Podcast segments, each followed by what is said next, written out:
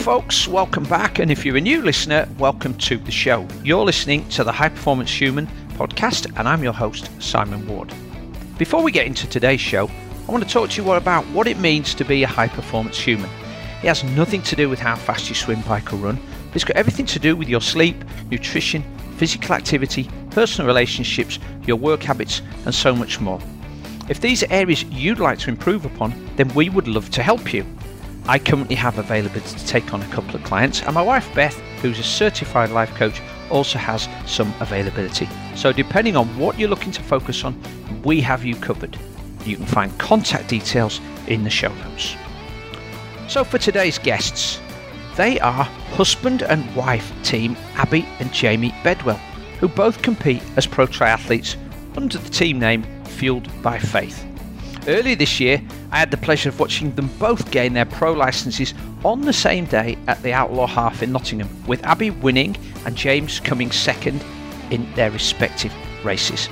In this episode, we'll chat about the dynamic of two pro triathletes coexisting under the same roof, the origins of their Fueled by Faith team, and how faith impacts their sports performance. The joy in both gaining their pro license on the same day, and we'll also talk about the challenges of being a pro triathlete. And finally, we cover their Genesis 215 project. So, enough of that, let's crack on and hear from Jamie and Abi. Welcome to the show, Abi and James Bedwell. It's lovely to have you here. It's lovely to be here. Thanks for having us. Thanks for having us on. Uh, so, it was, I'm thinking, five months ago when we last met, and you both were crossing the finish line uh, at the head of your respective, or almost at the head, James, uh, but at the head of your respective fields, Outlaw Half, and that was a, a joyous day for you both, wasn't it? In in more ways than one. Yeah, it was. I mean, it was a it was a massive day for us. Um, it'd been a big target for a long time, and um, it kind of incredibly came together. Uh, yeah, it was amazing. Uh, we'd worked so hard, yeah. you know, in preparing for that day with our coaches and um, with the family. So much, probably eight nine years of work had gone into that four and a half hours. So yeah, it, it was amazing. four and a half hours. But no. so we should we should we should clarify what you're talking about here, shouldn't we? That it was um, you you both finished in a position that enabled you to apply and get your pro licenses. Um, which is why, obviously, Abi, you you won. James, you were second, so that that's pretty good um, turnout for the day. But then obviously getting the pro license on top of that made it extra special and both doing it at the same race. Um, and James, you were probably still at the finish line. Were you waiting for Abi to come across? Yeah, it was horrible. It was horrible because um, we thought that she was being closed out. I mean, Abi still won by two clear minutes, I think. Yeah, but, but because it's a rolling start rather than a mass start, you don't know where anyone is. And I'd asked my parents to kind of give me like time updates. And the outlaw run course is, is three laps around the lake. Um, and heading out onto the first lap, they were like, no, you're fine. Um, second lap, I think they said I still had five, five minutes. minutes. Yeah. And then just starting the third lap, they were like, oh, you're like three minutes down or something. And I was just like, oh dear. but I think they just um, got confused. So we didn't really know coming over the mm. line what. And then when we came over, what it was. when Abi came over the line, there's a photo that kind of encapsulates it perfectly, where I'm trying to explain to her while she's on the ground that she's done it, and also even though I finished second, because the guy who finished 40 seconds ahead of me already had his pro license there, yeah. I got it as well, and Abi's like completely oxygen deprived and trying to take in this information. and it's just this really lovely photo. It's a good photo. yeah. Just yeah, trying to explain this. The the uh, finish lines at the Outlaw Half are always quite difficult for us as announcers because we're announcing somebody coming across the line first and then trying to explain to the crowd, but it doesn't necessarily mean they've won because of the yeah. staggered start. And I think mm-hmm. when we were when we were at Holkham, there was a lady called Rosie Wild who races for the army, and I was trying to get the top three ladies together to do some interviews for Helen Gorman to put on social media. And I interviewed the first three, and then I saw this lady sitting there in this army kit, and I'm thinking, oh, I wonder who she is. And I went over and chatted with her, and I said, oh. Um, where, where did you finish? And she said, Oh, I think I was second or third. I'm like, What? And it mm-hmm. turned out that she'd started about six minutes behind everybody else. So she appeared to have finished in the top 10. And actually, I think she did finish third.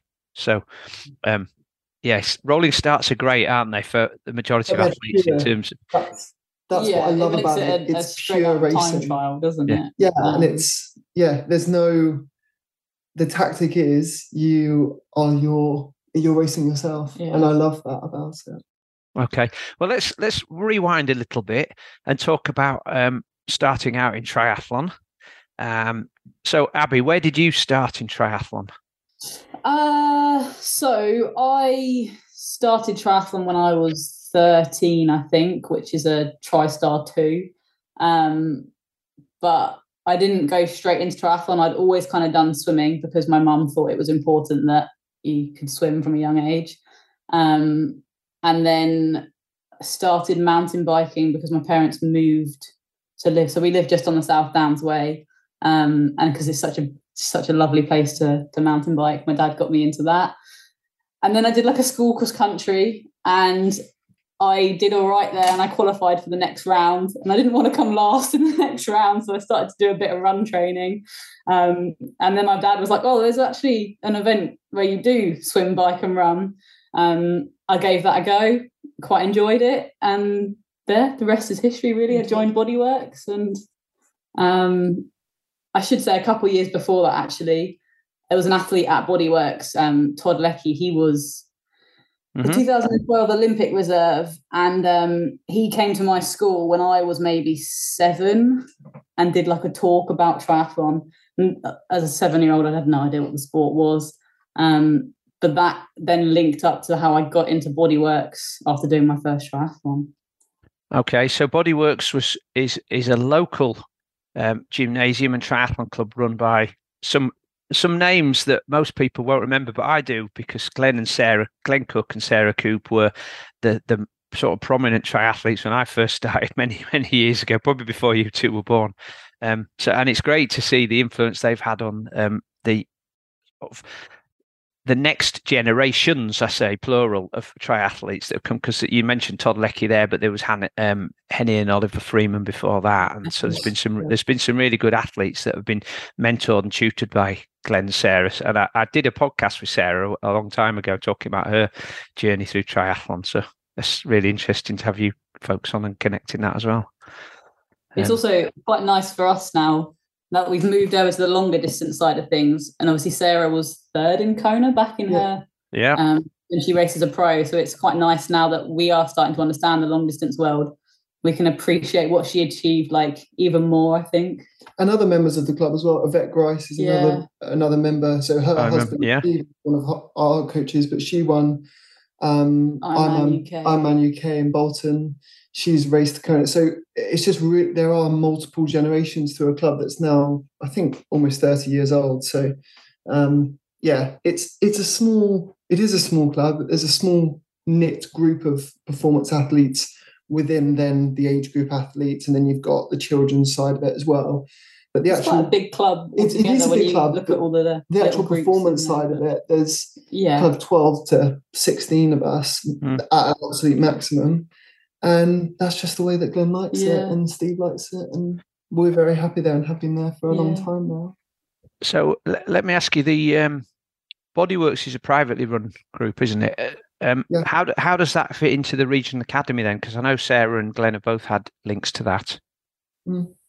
Uh, so the academy is still based down because Sarah and Glenn have both run it at different points. Yeah. Um, it is even though it's for the whole southeast it's kind of based just down here in in eastbourne when they have the academy days. Yeah. um and that meant when we were on the academy um well funny story really... we were actually never on the academy. I mean this this pretty much sums up. That'd be a nice kind of triathlon. We were never good enough for the academy and it was really very out of the kindness of sarah that she would allow us um, to come along to the academy days but we never we, never they, once hit the criteria to. They um, had something called the affiliate, which is what we technically were, because I couldn't run quick enough and you couldn't swim quick enough. Yeah. So, um, but Sarah knew because we trained with Bodywork. Sarah knew that we were decent when we put it all together as a triathlon, but the the time trial format you use to do it doesn't necessarily show that. Um, mm-hmm. So she was kind enough to keep us on there, and I guess if it wasn't for that, we probably wouldn't be here right now. But and their daughters as well. They've Beth's just well, not just a, a year and a bit ago left for university, so they've kind of run their course with the academy now, and they've probably done it for like yeah 20 years. 20 years, yeah. Well, they did. We um when the whole academy program started back in 2000 and let's say after Sydney, before Athens Olympics, so maybe 2002, they set up regional academies. So there was the southeast, there was the southwest, there was London and the home counties, I think.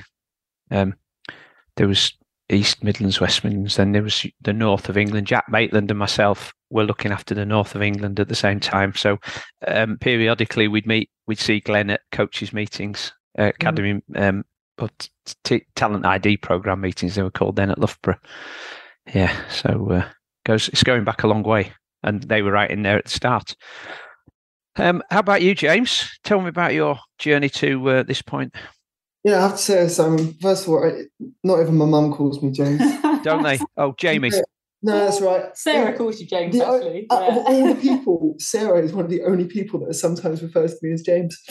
Yeah. Okay, uh, Jamie. Jamie, noted. um, yeah, my my uh, journey in triathlon was very different. I played quite a high level rugby from well, I watched Rugby World Cup as a five year old in my mum and dad's bed, and uh, watching Johnny kind of kick that drop goal was the moment I said to my mum, oh, "Can I can I start playing rugby?" And I remember it was a very sad day because I had to go and get my glasses that day, and I was really upset about it. And, um, and yeah, and then I so I joined my local rugby club in Uckfield, and then I moved to Brighton. I was scouted through London Wasps, and then I played Harlequin schools of rugby, year seven, year eight. And then I had a slight problem in that I didn't hit puberty at the same age as everybody else. Okay. Um, and I was quite a skillful rugby player, but physically I really struggled from kind of year nine onwards. And um, yeah, a guy called Paul Hedger is a really fantastic guy and he runs lots of local triathlons in the southeast. He did it again, an assembly at, at my school in Uckfield, at my secondary school. And um, I didn't know how to swim. I could only swim head up breaststroke. And I was 12 or 13 at this point. And I was struggling, or beginning to struggle with rugby.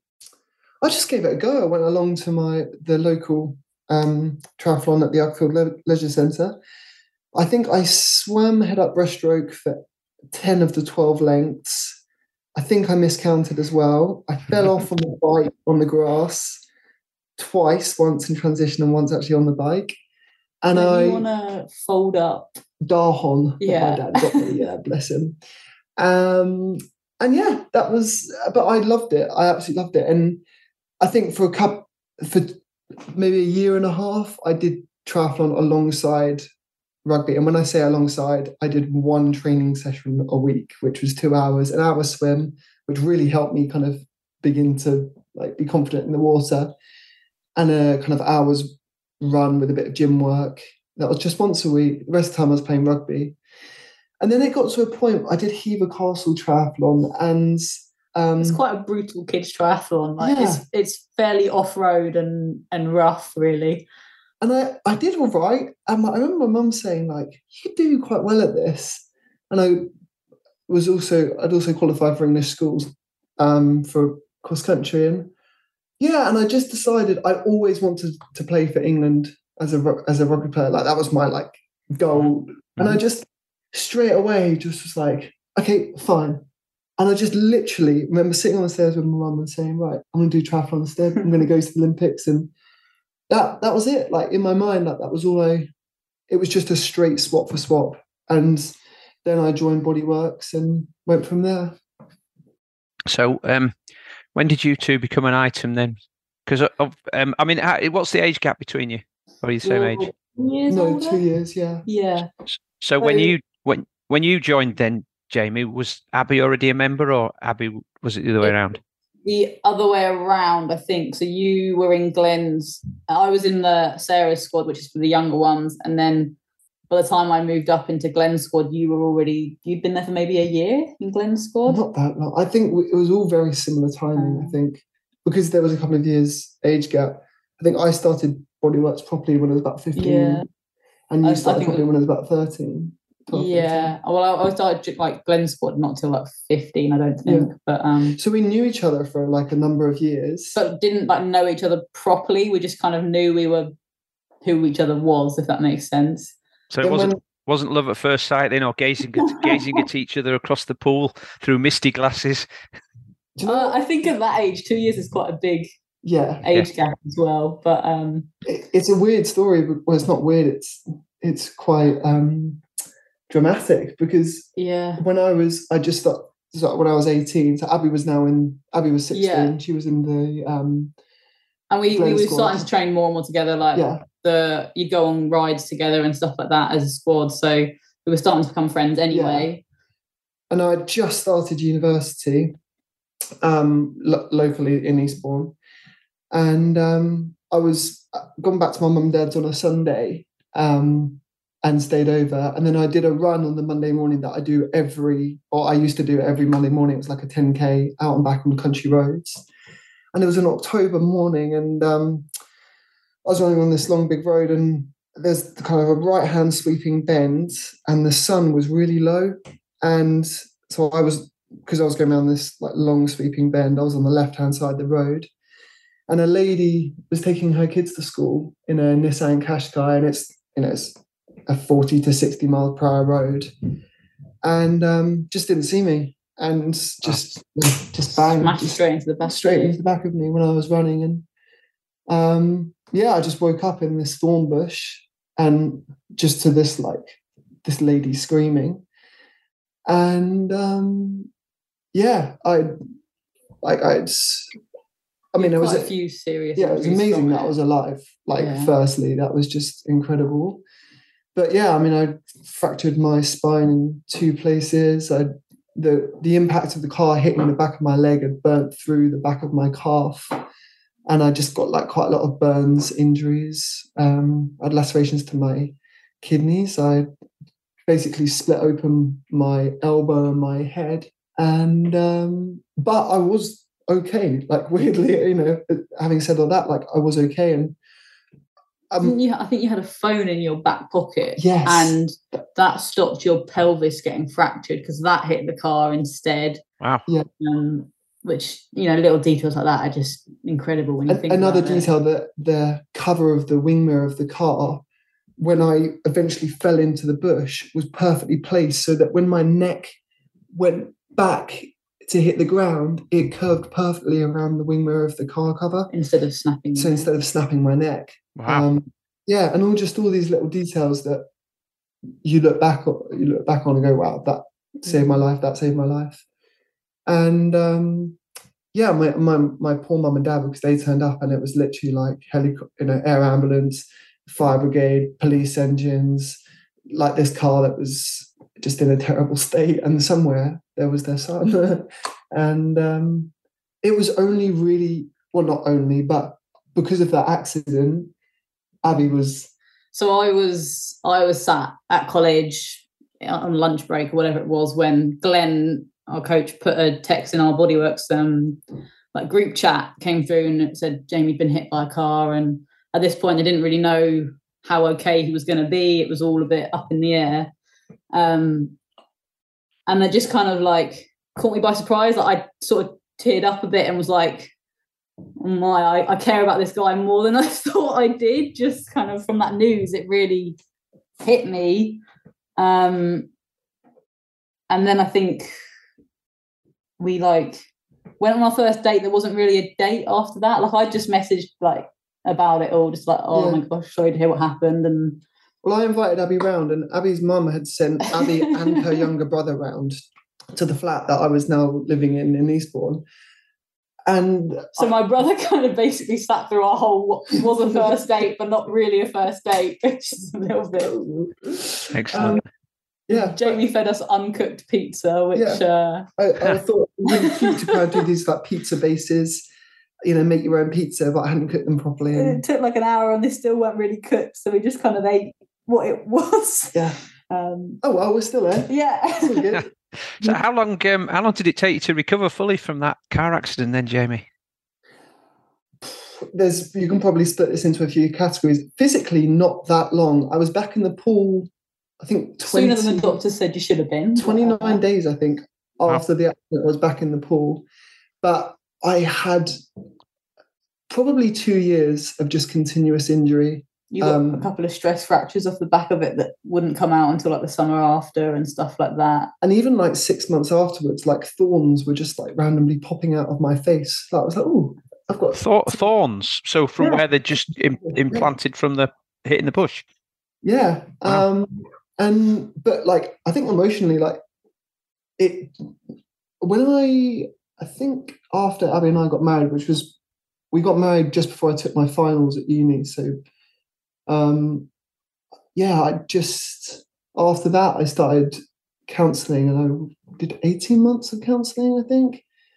I think somewhat because of the car accident, but just it just helped me massively as a person. Um, but yeah, probably linked as well. And um, yeah, so things like that, I'd say we're definitely still recovering from the accident. But yeah, it was a it was a big trauma, I guess. Anyway, do you do you have any anxiety that comes? You know, when you if you're riding on a busy road and you can hear cars racing up behind you, does that ever sort of cross your mind, or have you moved on from that? Um, no, I wouldn't say that happens. I don't I don't run on the road anymore. Um, and obviously if the sun's low and stuff like that, we think about that when we're cycling. But no, I just we just we, sometimes, we always have like daytime running lights front and back and cameras um, front and back. So we do try and do everything we can. But no, thankfully, I don't have any kind of long lasting. And I think I'm just the same as every other cyclist that just gets frustrated when you know a very tiny percentage of car drivers yeah. decide to take their anger out on you. Yeah, yeah,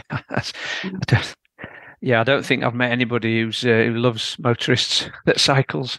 Mm. You know, mm. I've uh, I've I've taken up a lot more gravel riding, and I find it so much more so le- so much less stressful because you you don't feel like anyone's trying to kill you other than yourself when you try to go downhill too fast. Yeah. Um, but you still have to uh, you still have to go on the road. And I, I, it, it does feel like since the pandemic, people have just got a lot more angry um, for no reason. You know, isn't it ironic when you're riding along on a quiet Sunday morning on a wide road? Uh, there's nobody stopping any cars passing you, and somebody slows down to tell you you shouldn't be riding two abreast, and then and then you know they're probably blaming you for for holding them up on the journey, but they've held themselves up by taking taking yeah. the opportunity to shout. It's just it's just bizarre behaviour from people. Mm. And things we're all well, a lot of us are car drivers as well, and we just I think it's about like showing an example as well when you're on the road. You know, making sure you're past cyclists widely, making sure you slow down, just give them a bit of time and space. You know, at the end of the day, just because you see them as a cyclist doesn't mean they're not a person. So absolutely, they've still got a family, and you know, yeah, yeah, yeah.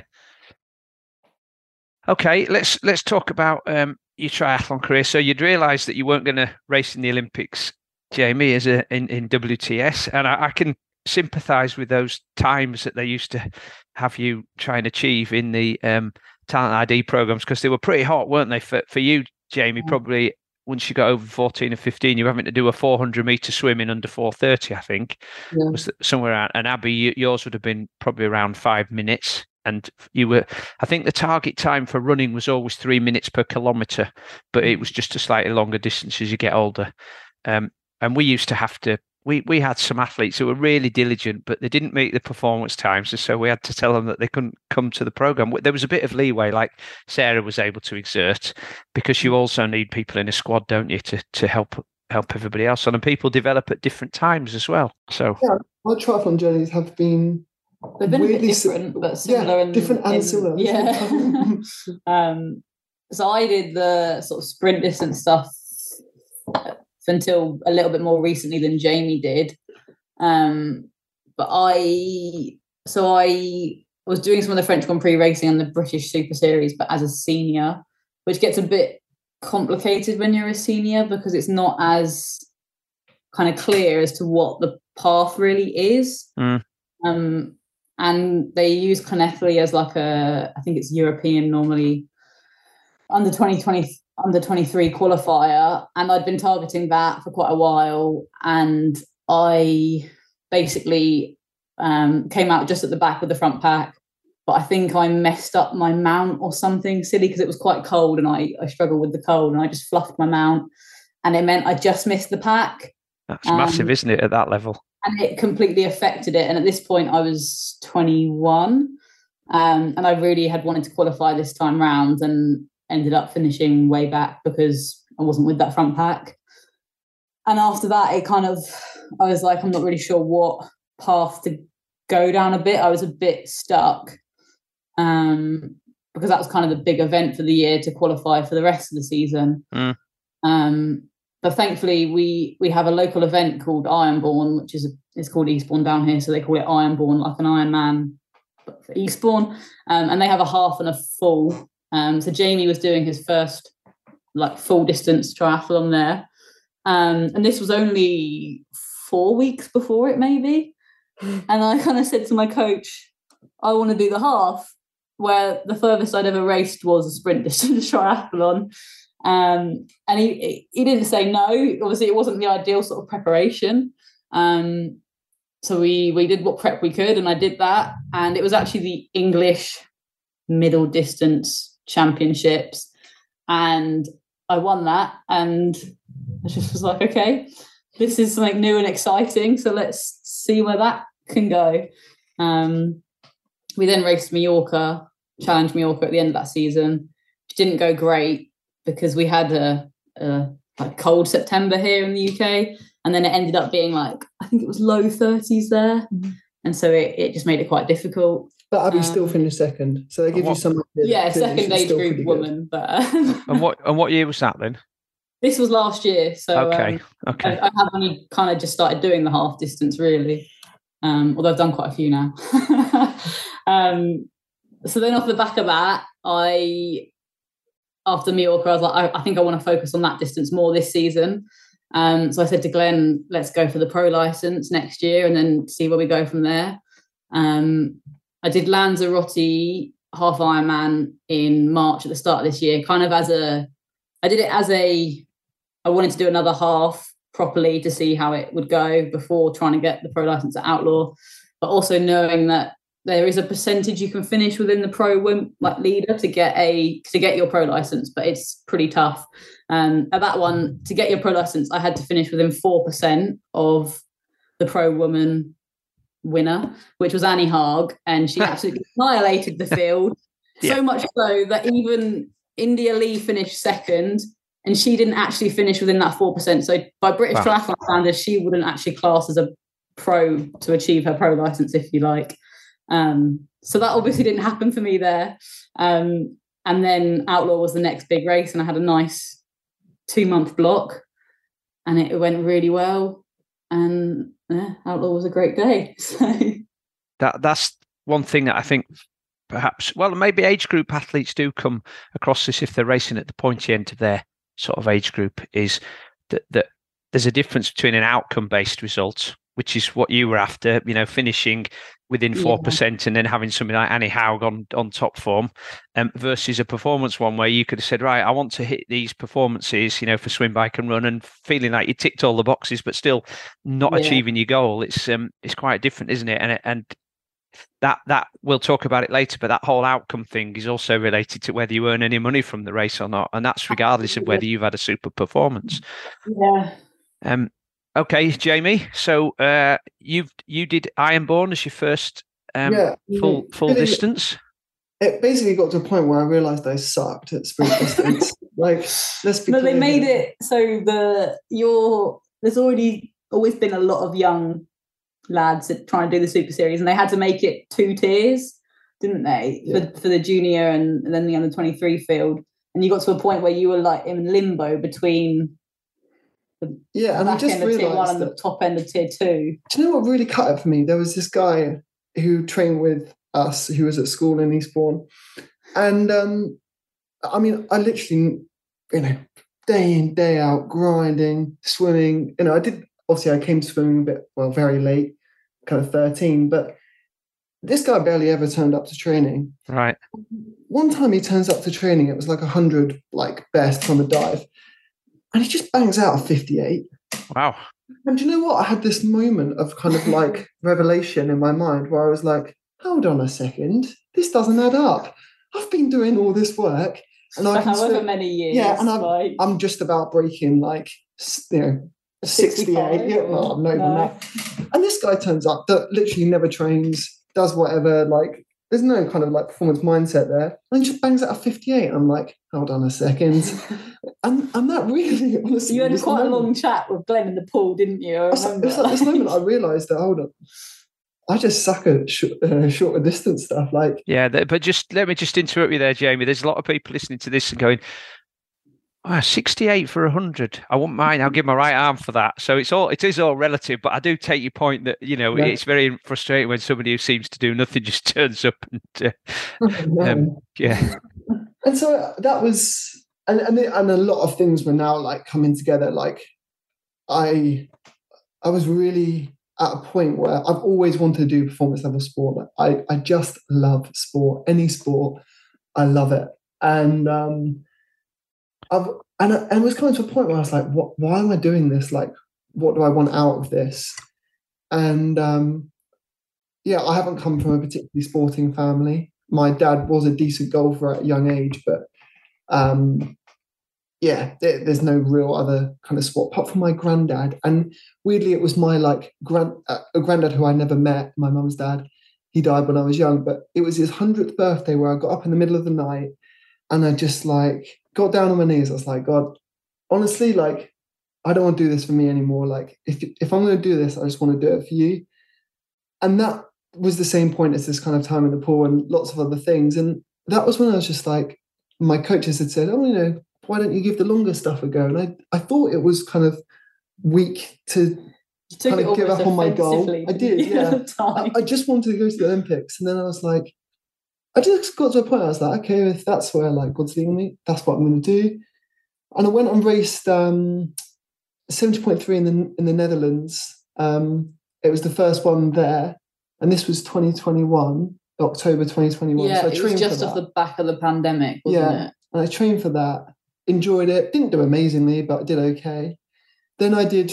Then I just signed up for Ironbourne to do last summer, and yeah, and and then it kind of Glenn at my end of season review last year was like, kind of, what do you want out of next year? And I was like, my pro license. And again, that was so we ended up targeting the same race in in hmm. Nottingham. Mm. Mm.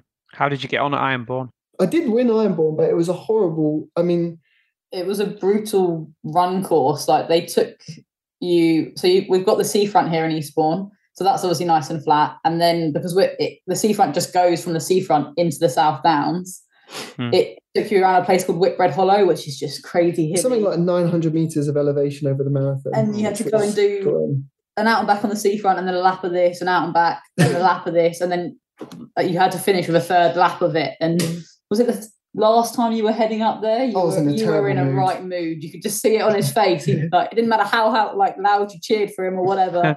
he didn't want to hear it. He was um, going through a mental rough. And you know what? That patch. was even as a kid. That was the or younger kid. That was the first triathlon I ever won. Was last summer, and um, I mean, it wasn't a particularly crazy feel, but it. I knew then that I actually was getting the rewards for the work that I was putting in. Whereas in the shorter distance, and it makes sense now. If you have runners, not Mo Farah doesn't run the 100 meters, does he? But he is really good. It's just working out what your body system is. It's designed right? for. So there's there's something that we used to talk about with the junior athletes is this like emotional intelligence. Mm. And you know, that sort of realization of where your strengths are and then yeah coming to having peace with that and coming to terms with it, it does reflect some emotional intelligence in like you could have kept battering away trying to, right, I'm not going to let this guy do it. I'm going to get down to 58 seconds and sort of almost killed yourself in the process mentally and physically, or take a breath and think, okay, maybe my strengths are somewhere else, which is what you've done.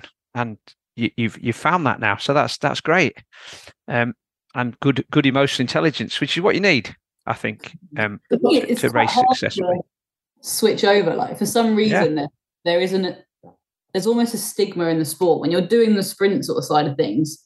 A lot of it kind of just seems to be a shared opinion that when you move over to the longer stuff, it's almost it's almost an out of like it, that you kind of think, oh, you just moved over to that because you can't do the short stuff. But when you actually move over, you kind of realize how big the long distance picture is, and like, and that what's really interesting from my perspective as a coach is that um, when you speak with age group athletes, they talk about you know that they come into the sport. Some of them now come in and go, "I'm going to do an Ironman. That's my first thing." It's like mm-hmm. nothing else counts, and everything else is just a stepping stone to get to that. So when when I started, that was you know I did a uh, sort of what would have been a sprint event, and then it took me eight years before I did my first Ironman. And now I have people saying, "Oh, I'm, I'm downgrading to do standard distance next year." It's almost like that's almost like going the yeah. other way is giving in on the longer distance. Yeah. Yeah, well, um, I was look I was looking at your Facebook page, right, just to get a bit of insight into your lives, and I came across uh, a post. I think it, Jamie, you'd written this about Outlaw Half, where you got that pro license, and you'd written that. Uh, you know, you began the race filled with negative thoughts, feeling attacked. Preparation had been good, but, um, uh, but you had insecurity and comparison, which compromised your swim. So, um, I guess trying to race for a, a, podium finish and get the pro license would have added extra pressure. So, can you just explain that sort of that anxiety that you had and how you managed to overcome that to have such a good race?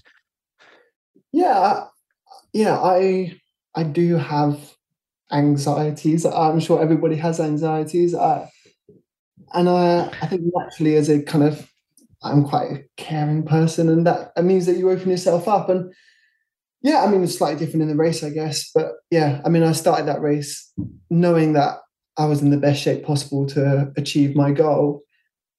But I, when I, I was swimming and, and I was just thinking, a couple of guys were already ahead of me, and I was thinking, oh no, this is going to go bad. And um, I'm always drawing comparisons between my, like my faith and my performance, um, whether that's training or racing. And it's always got to do with identity and endurance. Um, there's probably loads of examples that I could give listeners um, of when like trusting in identity as an athlete um, well lets you down. That could be injury or mm-hmm. you know, not football team or not performing how you'd hope to.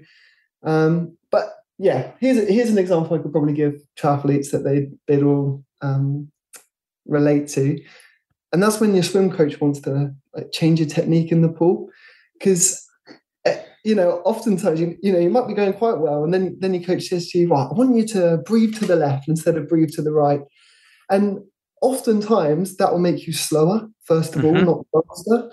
Um, improvements, you know, at the, in performance sport lit- can literally take months, um, mm-hmm. day in day out, um, and that can become quite frustrating um, when you don't see the results as quickly as you want. Yeah, um, and you just and you can start to get filled with these same kind of negative thoughts, like, oh. Am am I good enough? Like, and that's that's what I was thinking at the start of that outlaw swim. Like, am I good enough? Like, what am I doing this? Like, should I just financially support Abi and just work or like all of that? And it's so unhelpful. Like when you're this is during the race. This is during the race. Um, but yeah, like coming back to my faith and that is being a Christian, it's trusting that like you're trusting in a God who claims to have created the whole entire universe, to know you so well that he knows every single hair on your head. And despite the fact that we've all, and you know, this is this isn't a judgmental comment, this is me included and Christians included, we've all turned away from him, he still sent his son, Jesus, and you know, to die for us so that we could live in relationship with him. And and that this is like this is what gets me out of that hole, that negative thought cycle. Um, like coming back to that swim technique example, in order to get better, you've got to place your trust in your coach that he knows what's best for you um, and that although you can't yet see those benefits of you getting quicker, in fact, you're only getting slower in that in that moment. Actually, he is going to help you improve, or he or she is going to help you improve your performance. So keep turning up to your sessions, which is basically just like keep turning up to church or keep praying. Glenn always says turning up's half the yeah, that's half it. the work. You keep reminding yourself of what your coach told you to do. Like, what were those little examples? Was it keep your head lower or um, get your hand entry slightly better into the water. And that honestly is just like reading the Bible. Like you're just coming back to what your coach told you to do, what God told you to do in the Bible. And slowly those insecure thoughts that you were having, you you your identity, because it's not placed in, oh, I'm just a sports person, it's actually no, I'm I was created by the God of the universe. I'm far more than a sports person. You mm. can bounce back from those insecure thoughts. And then you can just crack on with what it is that the life that you've got. And every athlete will have insecurities. I, I, remember on in the outlaw run when my dad had messed up the timings and was like, "Oh, you're three minutes down." I was running that last lap, and at this point, this that was my fastest half marathon to date off the bike. I was like, I'm running the best I can. If she's got three minutes on me, I don't know what, like, there's nothing I can do. But was like, maybe I'm not meant to do the middle distance stuff. You start, all these negative thoughts honestly just start coming in. I was like, I was thinking I'm going to have to start working full time or something as well. Just like and it's in those times of high level pressure, and and this doesn't apply just to sports. This is in just life, whatever area of human performance. It's about when it really comes to it, those points in life, what have you got? You know, who are you as a person? And if you can bounce back from those negative thoughts, those insecurities with actually, no, it doesn't matter if I mm. don't achieve this goal because actually I'm completely loved. Yeah. I, I, there's nothing I can do to make God love me any more or any less. So I'm, I'm completely free. And then suddenly you go, oh, maybe it's not so bad. I can just yeah. do what I was going to do. And that's what happened to me at Outlaw. You know, it just got to a point where I was like, oh, come on, mate, it's not that bad. Like, you know, you're still loved, crack on. And then went on to have a great race and hit the goal that I wanted. When we were sat, we were sat on training camp. So we go on training camp, Bodyworks, like our performance squad. We go on camp with the Southeast um, lot to Portugal every February. And we were sat there with Sarah and she, we were talking about Lanzarote that was coming up. Um, and she was like, she said something about whenever you do a middle or long distance sort of race, you always have those dark moments. You always have some sort of challenge in your own head to overcome. You know, it's not necessarily physical, but it, it's battling against your own your own thoughts and coming through the other side of that ends up determining like really how good of a race you end up having and it, is, it just kind of shows that everyone has them in these sorts of longer distance races regardless of age group or pro, whatever. I uh, I had a conversation with Pat Cook Rogers. You, you, have you come across Pat? I don't think so. Pat does the outlaw prayer um, oh. the day before the full. So if you've not been for the full, you might not have met her. But she also does the uh, iron prayer the day before. Um, I think she does that before all of the seventy point three and um, uh, full distance Ironman races in the UK. So Pat is a um, a minister, and she does this and she's also at the end of the swim i think it's fantastic i was stood next to her and there were some athletes that were not going to make the swim cut off you know and clearly they i would imagine that some of them were going through exactly those thoughts about you it's like why can't i crack this swim i'm rubbish at this you know and yet here they are at least they're having a go and they're trying and and obviously swimming is something that challenges them and she waits there because they've just been given bad news by the organisers. You know, you can't carry on. You've missed the cut off, and she's there to sort of give them some comfort. Um, but she races herself and she loves to do these super cold weather um, endurance cycle rides in places like Alaska and Lapland. And I said to her, "What about what, what happens when you're going through dark moments?" She says, "I've always got Jesus by my side." Yeah. Right now, I, I have to say, I am, uh, you know, I I don't go to church. I've not read the Bible. Um, I'm sort of maybe you know maybe that's a failing, maybe it's not, but that's that's not my thing. But I respect and uh, you know uh, love love your your approach, and I'm uh, you know so please don't think there's a conflict there. But I uh, I I really enjoy listening to where you have that strength from and where you have that trust and that process and where where you get that identity from, and it's fantastic. And Pat was just the same. And I can see how much it really helps her in dark moments and it allows her to help other people as well. So, you know, perhaps I, I, love that. I love that. So please don't think I'm uh, knocking what, what you believe in and, and what drives you on. Um, and I hope that other people that are listening understand that as well when they're um, when they're listening to this because it's uh, I think it's really important. Um, I, I, love some of the some of the analogies, Jamie, that you use there. You know, anxiety. I think you're right. I think just about everyone has moments of anxiety, whether you're standing on the, whether you're you know a favourite for the Olympic gold medal or mm. um, the Ironman World Championship, or whether you're a first timer doing a sprint race.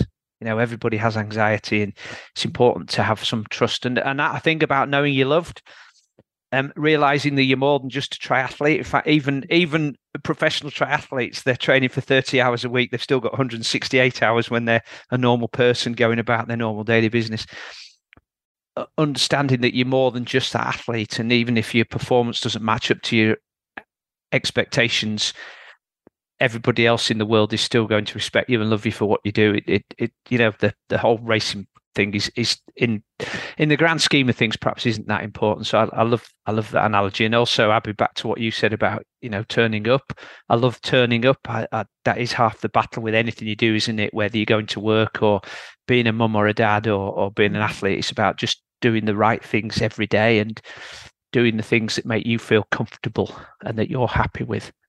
Um, so there's there's lots of really good analogies there. So I, I like that. Um, so you you touched on your faith there, and mm-hmm. um, I know one of the things you wanted to to talk about was how your faith impacts your sports performance. So can you sort of um, go into that a little bit more in more detail, please?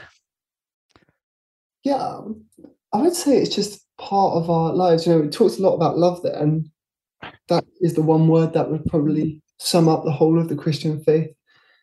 It's just love and and love for everything that you do, love for your sport, because you're free to love it. It's not, it's not, um, you're not chained to it. You're not like, ah, oh, I have to do this to prove my worth. I love it because I'm free to love it. I've been given this amazing opportunity mm. And I'm just free to make the most of it.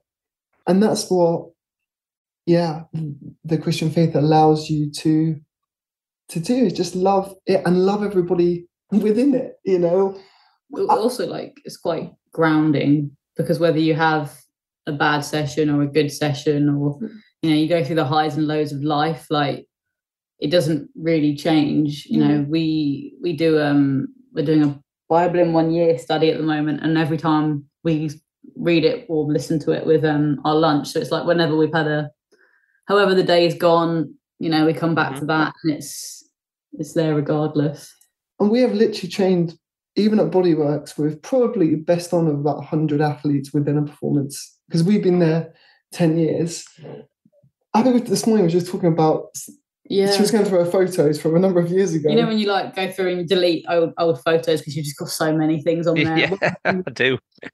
Some of them were like swim sets that Glenn had written out all of our names and your times go next to it, and I was just deleting them five years ago or something and you just see the list of names and you're like, oh, they're kind of the only ones really still there. Yeah, and and you know, people have moved on to go somewhere else, maybe they've dropped out of the sport, but all these people we've got to meet, and, you know, same with Sarah, and Steve, and our coaching, and the whole of triathlon. You know, yourself, people mm-hmm. like Outlaw, people when we go and race. I raced Ironman Switzerland, and this guy, this German guy, at the end comes up to me and goes, oh, I saw your T-shirt in the race briefing, and he just pulls up his shirt and he's got uh, like a verse from Hebrews, which is a book in the New Testament, yeah, like, yeah. tattooed into his side. And it's just amazing because we have this amazing opportunity to just just love everybody around us whilst doing the thing that we love because we have been free. That's how it impacts our, you know, mm. ama- the song "Amazing Grace." my chains have been set free. It's that's what it is. You're completely set free to do what the amazing life that God's given you. Um, I remember the night before Outlaw Half, like we, we did we barely slept, like as you do before races, but this one was obviously had a lot more kind of we had a lot more hopes hot like tied up in it. And um, we were both reading our own books before bed, and they both happened to reference the same verse, I think. Yeah which was just quite nice that out of like the entire Bible, we were reading two separate books. They both used the same sort of mm-hmm. um, phrase, and it, even though we didn't sleep, it just kind of offered some peace in that amongst the pre-race sort of nerves and yeah. jitters. There's a lot of things we want to achieve in triathlon. You know, our Genesis 215 campaign, we want to really use our platforms to do so much, not just within sport, but in society. but it's so easy to get caught up in all of that. And it's just one verse seek first his kingdom and righteousness, and all the rest will come to you. It's simple. Just keep seeking him, loving him, and all the rest he'll sort out. So Genesis 215. Yeah. I, I, as I said, I've not read the Bible, but I did go and look for that. The Lord God then took the man and settled him in the Garden of Eden to cultivate and care for it. So, if I'm interpreting that right, you've been given a position, um, yeah. which which is actually it's um, it's quite an important position, isn't it? Really, you're at the you, you know you're professional triathletes. Um, it's a position of influence, um, as you've said. You you meet people, um, people see you, people see your shirts. That rubs off on people. They remember you. And that, to me, uh, just going aside from that, when we talk about people on Instagram who are influencers, and really what they mean is somebody pays me to wear something, and then I get money for it by putting all these sort of um, vacuous posts out. That's not really influencing people. What what you do with what you you know your faith and the way you live your life is far more influential in the long run, mm-hmm. and and driven by more genuine means, I think, than just getting free kit. Um, so anyway, rant over. Um, but it seems like what what you're saying there about influencing people and and influencing um, people that are involved in triathlon and companies involved in triathlon is that we have this earth and we need to look after it in order for it to look after us. And so you're trying to influence those folks who are involved in there to be able to do that, to care for the Garden of Eden. Is that right?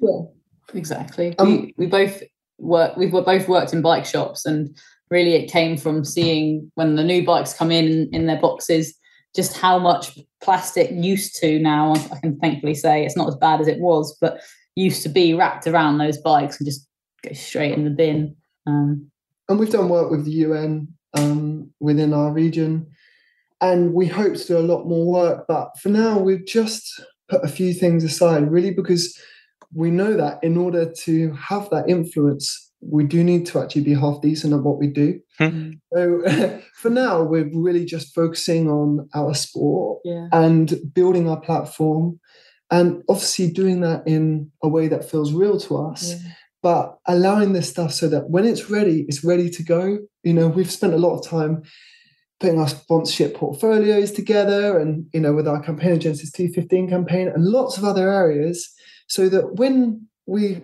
do have that breakout race, and Outlaw was one, but we're talking scaling up stepping here. stone in the grand scheme yeah. of things. And we we don't want to be like, oh right, now we need to get everything sorted. we want everything. Well, we have already sorted these things so that when it happens, mm-hmm. we're like, okay, now we're ready to really use our platforms to bless the world around us. We both have always agreed like we're here to be in the sport for a long time, not just a short time. You know, we we both kind of got however, you know, 10 plus years with the idea of racing, hopefully, as pros. So there's no rush, if you like. Yeah. Can I can I just ask you about um, your faith and and racing on Sundays? I know that there are some sports where there are some sort of um, athletes. I'm thinking perhaps Jonathan Edwards springs to mind. Uh, yeah first that, that didn't want to compete on a Sunday because it interfered with their beliefs and their faith. But but obviously that's quite difficult for you in doing triathlon, isn't it? Because most races take place on on a Sunday. Have you have you had any conflict there that you've needed to resolve over that? The conflict continues. I, I mean, I, I personally haven't, but I would. I'm a much like newer Christian than Jamie, so I kind of see it maybe as more of a it's just part of the modern world. But um, you definitely had some struggles with it in the past, and. Um, we've we've done a lot of work with Chris. Well, I specifically have done a lot of work with Christians in sport growing up. Um, Linvoy Primus, who played Premier League football for Portsmouth, um, he's done a, so much work with me when I was a lot a lot younger now, and it's about understanding who you're doing it for. You know, if you're you know going out and all you're thinking about is me and oh, how much prize money can I earn? And yeah. oh, I want, really want to get this so I can get this X, Y, and Z. Then uh, probably you need to re or as a Christian, you maybe need to rethink what you're doing with your Sundays. Mm-hmm. It, there is no clear answer to this, and I think it's really you. It's one of those areas you just respect the person who's giving an answer, but there is a story in the Bible where Jesus heals somebody, a man who has been at this well for all of his life and he's disabled, and he heals him on a Sunday. And the, the kind of Jewish elite leaders come over to him and they're like, "How dare you do this? You know, it's a it's a Sunday. You can't be doing anything on a Sunday. It's God's day." And it's like, guys, what are you on about? I am God. And if I want to heal somebody on a Sunday, I'm going to heal somebody on a Sunday. and and he says, I'm the Lord of the Sabbath. The Sabbath is not Lord over me.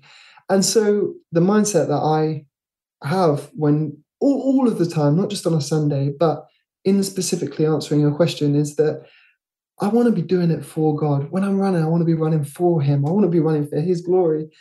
And the Sabbath isn't Lord over me. God is Lord over the Sabbath. So as long as I'm placing my trust and my hope in Him, I'm okay with that. But it it is difficult, and I do respect anybody who says actually Sundays are just for spending time at church and with my family, and I love that, and I think that's a great response. Okay, that's great. Thank you. Um, okay, let's. Uh, I last saw you in May, so you, your life's changed a little bit since then because now you've got um, a professional license. Um, I'm going to ask you two questions here. The first one is if you can outline a typical training week, but before that, um, outline if you can how your training has changed since you got that pro license. Have you felt the need to do more? Um, have you felt more pressure? I think it changed. It didn't necessarily change after, but it changed when we both decided we were going for the pro license. So the we have our off season kind of October, November last year when we said to our coach in our end of year review, we're going for our pro licenses. Things changed then. Um, so we, I don't think we've trained any differently as such. If you want to become a professional, you've got to train like a professional. Yeah, like the British criteria to become a professional is quite difficult as it is. So really, you only get that pro license when you're ready to race as a pro. Mm-hmm. So to do that, you really need to be training as a pro before that in the first place. So um, we actually moved in, we've moved back in with my mum and dad. This was a year ago, just as one of the quite a few factors to help us train professionally, if you like. So instead of having to do uh, three meals a day, me and my mum learns to cook, time to, you know, recover and that. And mm. it's just opened up a lot of different. It's about building a jigsaw puzzle of how to, you know, when people you, lots of people have seen this diagram of success like an iceberg. People just see the iceberg, and below mm-hmm. it, well, it's like a jigsaw puzzle too. And you've got, let's say it's a 500 piece jigsaw puzzle, and you've got to work out all of these different, where all these different bits go. And and we honestly, I can faithfully say that we've been doing that since 16 you know, when I decided to go to university to study podiatry, it was because it was in Eastbourne it would allow me a good income so that I could train. And uh, you know, when talking about mom and dad, who were so kind in allowing us to um, move back in, and it's about working out all of these different, you know, having the right coach, being in the right place, having the right environment, being married. You know, the person that you marry. You know, if I had married somebody who didn't do triathlon, I'm not sure how my marriage would be going. but because Abi and I spend so much time. We we spend all of our time together, except when we go to work two days a week. So all of these different are different parts of the jigsaw puzzle. And I'd say now that we've built this wonderful picture, and there's probably just a few more pieces that we've got to put into place.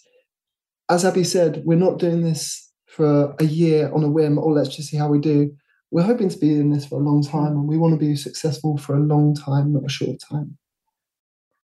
I, I often think it's like a Rubik's cube. You know, you you look at one face and you think, oh yes, I've got all the greens in place, and then you look around and oh, there's whites and yellows mixed in. So then you have to unscramble the green a bit in order to get two faces, and then you're jumping around, congratulating yeah. yourself. But there's still six, four more faces that um, that you need to get right, and it takes a while of adjusting and like you talked about with your swim technique earlier sometimes going backwards in order to reverse out of a dead end to, to make forward progress and that, again, that's comes back to the trust and um, trust in the process and just turn up and keep keep doing your best. Um, and uh, I think I think that is something that I've noticed among a lot of elite triathletes, whether elite age groupers or pros, is that it's the process is really important. And um, I think sometimes we we get too focused on the outcome of like I need to swim faster rather than swimming better, and then letting the faster happen. You know that just comes back to the swim technique. I now I've, I've swum sixty three from a push uh, recently, and that's not because I've been because it's naturally happened as a byproduct of taking that time. Yeah, to... exactly what you just said. Yeah, and that kid that swam 58, he's probably no longer swimming, so you're probably beating him now. Yeah, that, that kid that was swimming 58 seconds, he probably doesn't swim anymore, so you're probably beating him now. so you've you've ended up, Jamie, from turning up regularly, you've ended up getting the upper hand. Thanks, mate.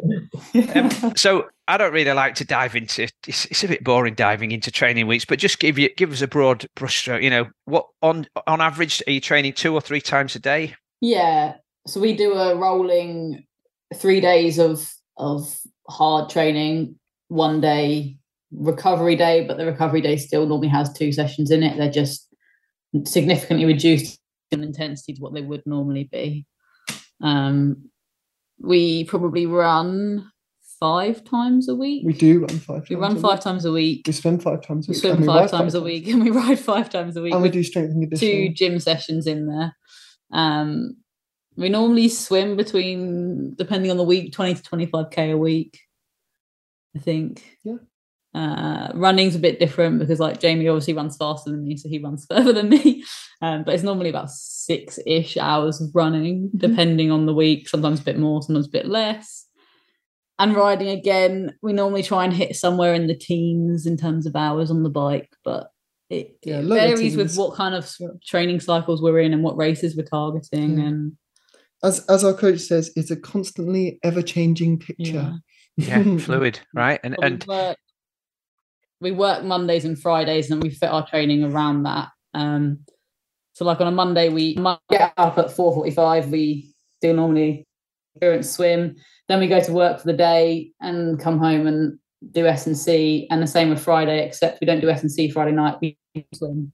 So that's normally a nasty day, but how much of your training do you do together? Uh, well, we swim in a lane together, don't we? Because. We've worked to be some of the fastest swimmers in the squad. Um, all of our aerobic ridings together. Yep. So it's only the sessions on the bike we do separately, but normally they're on the turbo, so we're actually together anyway. And then running varies. Sometimes we do some of our aerobic running together, but sessions are normally apart unless Jamie's doing Ironman training because then his Ironman pace is the same as my half Ironman pace, which works quite nicely. Um, but yeah, like a long run, typically Jamie would do that separate because he runs a little bit quicker, but it, it depends on how good I'm feeling, how good he's feeling, and it's a good thing we like each other. well, that's my next question. I've, I've, I've spoken to quite a few couples um, mm. that are professional triathletes. And I always wonder how you maintain that harmony most of the time, because I know it's impossible to maintain harmony all the time. But how do you maintain that harmony when you you you under the same roof and you're living together and you're training together? And, and I guess there must be times when you're both tired together. And I know when I get tired, I'm not sleeping well. I get a bit irritable. So, um, do you do you have do you have some pre-agreed times when you when you actually do things differently and do things apart? Uh, not really. I mean, I mean, at the end of the day, it's cheesy, but we are each other's best friends, so that mm. helps. Um, it's difficult when with the longer distance sort of races when you back for them, the fatigue is is high, and that week's normally a bit more tetchy. But... what really helps is just saying to one another, and it's hard to do when you are really fatigued, but just saying, I'm really tired and I'm sorry if I'm going to be grumpy. And that we do say that. That you almost like up. preempt it. It kind and of. do you know what? That that completely that diffuses then, it. Yeah, it does. It? Yeah. And and also saying sorry. Yeah. You know, that's one thing that we have learned to get quite good at is just saying, I'm. You know, after you've calmed down a bit. Yeah. Try and tackle things before they become too much of a problem. And these are some of the things actually. These are just really basic things, but we learned this when we did our marriage counseling. So we would have been married five years in March, and yeah, our like curate at our church and his wife, and we just did some really basic stuff. Yeah. And honestly, it just it's, diffuses so yeah. many situations before they get bad. So I've had a, quite a few folks that I've interviewed uh, over the years talk about the importance of communication in all aspects of life. And so what you've just said there really sort of emphasizes how important that is to retain harmony. And that is also something that comes up regularly. And when you have harmony and peace in your life, um, it, stress levels are lower. You sleep better, you recover better. The whole world is much brighter, isn't it? And when you when you have when you have conflict, um, whether it's in your head or between other people or with situations, then everything starts to deteriorate. So I guess what what, what you've managed to again, part of that jigsaw puzzle is find a way of maintaining harmony, which then improves your life performance as well as your athletic performance. Yeah, I'd say that's very true. Yeah, yeah, a massive part of our marriage. My next question then is being a pro athlete. For a lot of people looking in would think, yeah, that's perfect. You know, you can live, you can every day, you can do the things you love, you can ride your bike, and then you can go and race and you earn money and you get free kit. And I know the reality is not quite like that, is it? It's actually really tough. Unless you're Annie Haug or Jan Frodeno or Alistair Brownlee, where you've got big sponsors and they're paying you big bucks, um, it's a lot more challenging. So, can you tell us about some of the challenges that you've been encountering? Yeah, I mean, I think there really is a quite a small pool at the top where they can fully fund themselves just off kind of prize winnings and, and sponsorship. But for probably a good couple of hundred pros out there, like they're in a similar position to us where they've got a part time work to just kind of support it. Um, like our coach said, you never you're never fully professional until triathlon fully mm. like supports what you do and you don't have to work. Um, so while you have a pro license, it, it doesn't mean it's solely what we do. Um, so I work two days a week at the local bike shop, so that's Cycle Shack, um, which is great because it means they are also one of our sponsors. So Steve, the owner of the kind of shops, he's supplied us with our race bikes, which helps massively. Um, it means I get to start meeting kind of reps of the brand and stuff, so you can start building relationships there. Um, so that's actually really cool because it's kind of a little bit of a bit of a way in, hopefully, to, mm. to bigger sponsors as we kind of get more results under our belt and hopefully move up the ranks.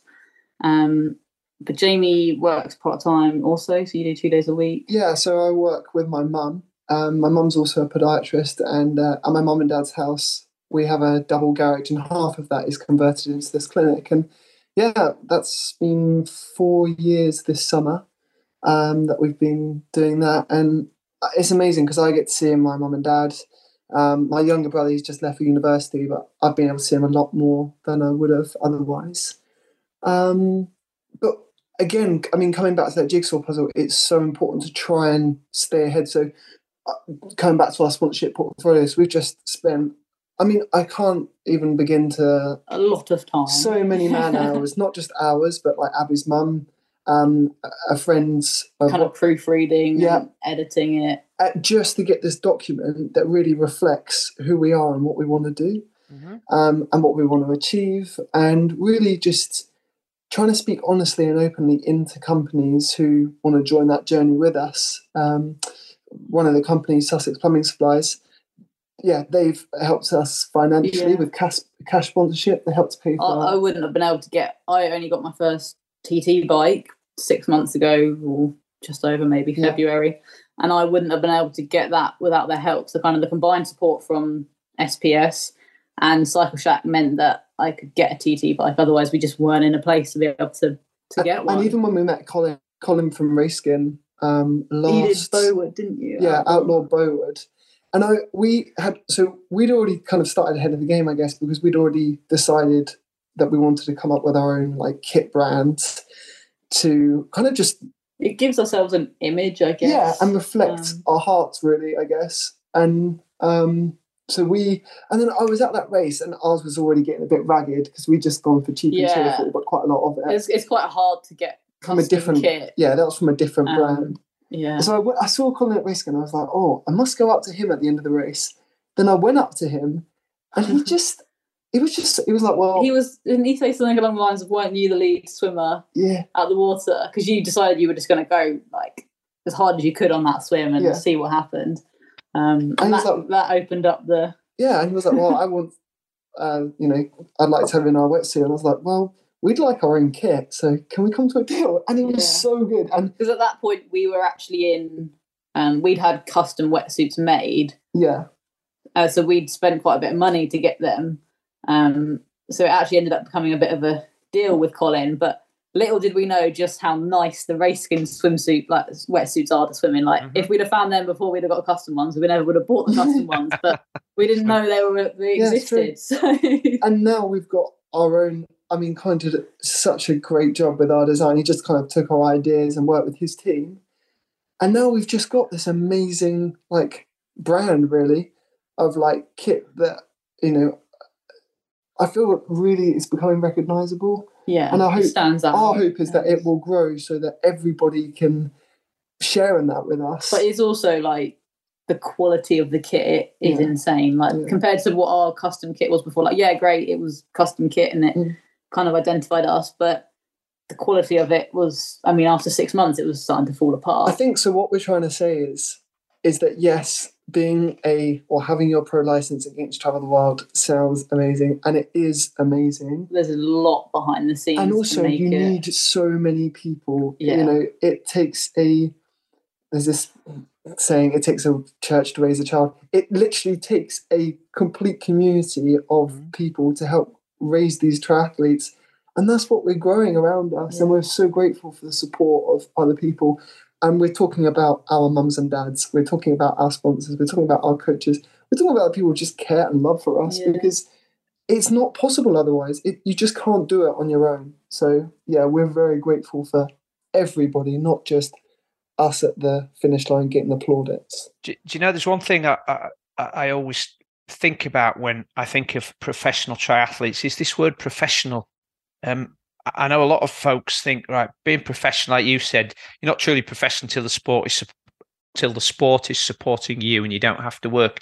But professional always uh, also means the way in which you conduct yourself, doesn't it? In having a professional approach. So you talked about proofreading and, and, copywriting and getting a document right and all the hours you spend so that when it goes out to somebody who might be running a multi-million dollar company and gets to that position because they've got a you know because they're a stickler for attention to detail if you've not got your full stops and your apostrophes yeah. and your paragraph starting in the right place they're going to look at it and think well what this is a bit slipshod they're asking for my mm. money or my yeah. support and they can't even be bothered to send me a, a, a properly written document um, the way in which you conduct yourself when you go out, you know, behaving, um, treating people, you know, maybe something from the Bible, treating people as you expect to be, you know, mm. them to treat you.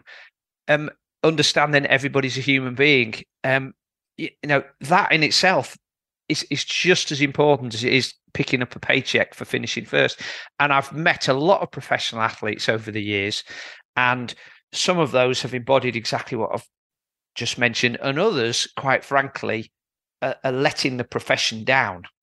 You know, mm. I can't even remember who they are because I try to forget about those people. But for them, they are the people who are only doing it because they're motivated by money. And you know, it's like, mm. yeah, I get to ride a bike, and yeah, I'm a pro athlete, and so they they've got this swagger about them that's not, you know, it's unprofessional.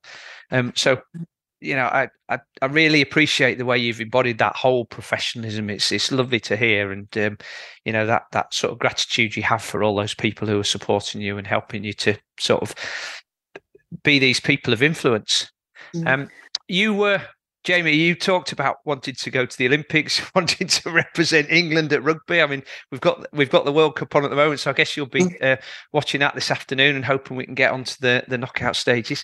Um, what are your so clearly they don't have long distance triathlon at the Olympics, and um, you've moved on from the uh, the goal of playing rugby. What are your ambitions now for the next few years? Because you've said you're going to be in the sport a long time. Yeah, I mean, I think expectation can be, if used in the wrong way, can be quite damaging. So I feel like just coming back to that verse that I referenced to earlier, like I I know I can look myself in the eye, and if you ever want anybody to speak to you honestly, our coach will tell you how it is. And I know that if I was to have an honest conversation with Glenn and bring it up, and I go to him, Glenn, am I really training as a, you know, am I really doing what I need to do? I'm fairly confident, hopefully confident that he would go, yeah, you know, with what you got, you're doing a great job. Yeah. And and it's about building, you know, you could say, well, you should be training full time all time right now, but that's not viable. So and in fairness, he's never actually once said, said that. that. No. It it kind of going a bit off topic, but having the part time work does definitely help because it gives you something mm-hmm. other than just completely being fixated on your training the whole time. Um, and you get to, you know, chat to people and stuff. It just kind of takes you a little bit out of that triathlon world for a couple of days or a couple of hours a week. So for now, my focus is really just to keep living a performance lifestyle. Like I want to. I'm not happy with anything but giving my absolute best. And sometimes giving your best is actually giving yourself a little bit of a break. And that is important. And that's probably something I'm still learning.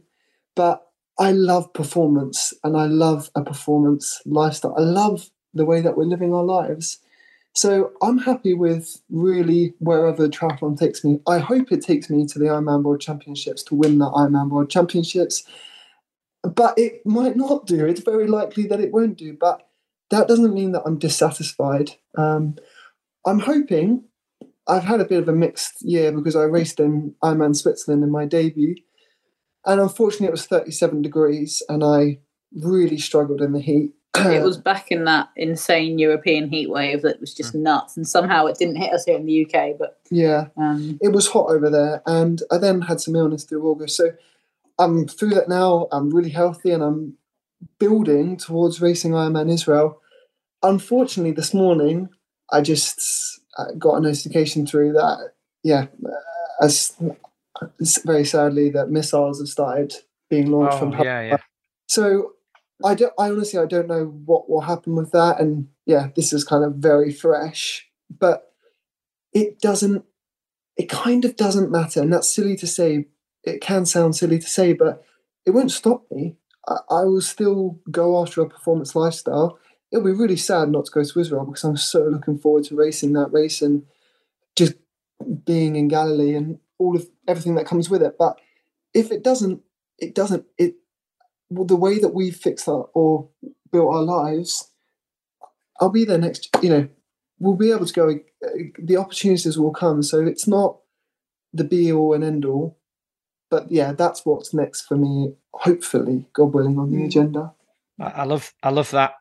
Um, still focused on the process and the performance lifestyle, and if you if you emphasize that, then whatever good performances that you have in races will come out of that, won't they? Because you've again you've got all the pieces of the jigsaw in the right place as the foundation. Um, how how about you, Abi? What what are your short term and long term goals? Um, well, so this season actually, I've been able to race quite a bit as a pro. I kind of got stuck right in, and um, just after Outlaw, two weeks later, I, I wasn't fully recovered from Outlaw, but um, the chance came to race Challenge Wales, so I did, um, and that wasn't a very heavily prescribed field. There was only I think six of us pro women doing it in the end.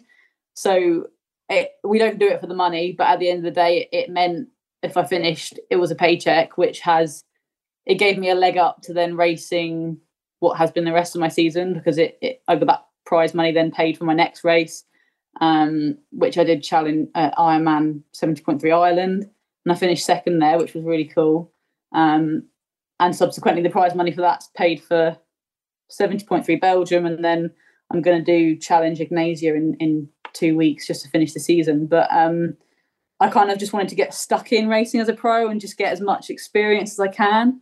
Um, I think next year will still be a similar sort of ball game. I, I don't think there's anything like at the moment I'm not targeting anything specifically but I don't really start thinking about next year until I'm done with this season if you like I've got a couple of things I might want to try and do, like um, potentially one of the Clash endurance races and just try something different. Um, I would love to get into the PTO racing one day, but at, at the end of the day, I'm not ready for that yet.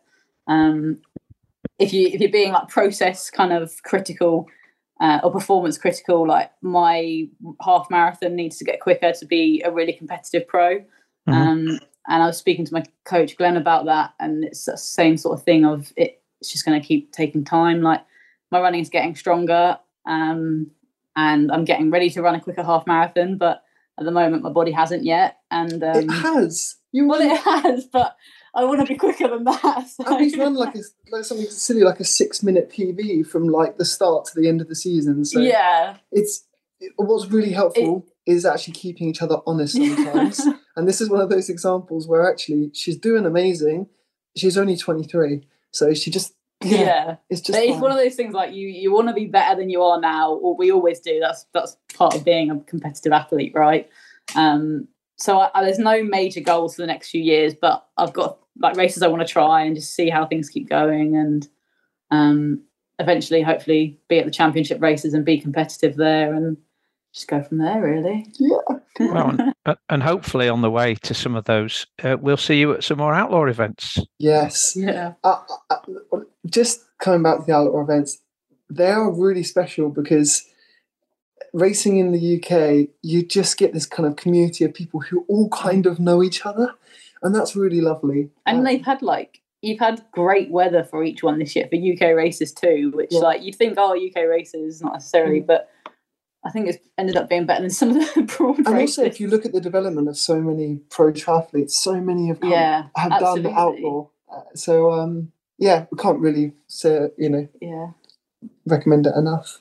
Thank you for being here today. I've really appreciated your insights into the way you live your life and the way you conduct yourself, both as athletes and human beings, is is fantastic. And I uh, I wish you all the best with your Genesis Two One Five project when you get back on top of that. But in the meantime, good luck with your final races of the year, and I look forward to seeing you on a finish line somewhere in 2024.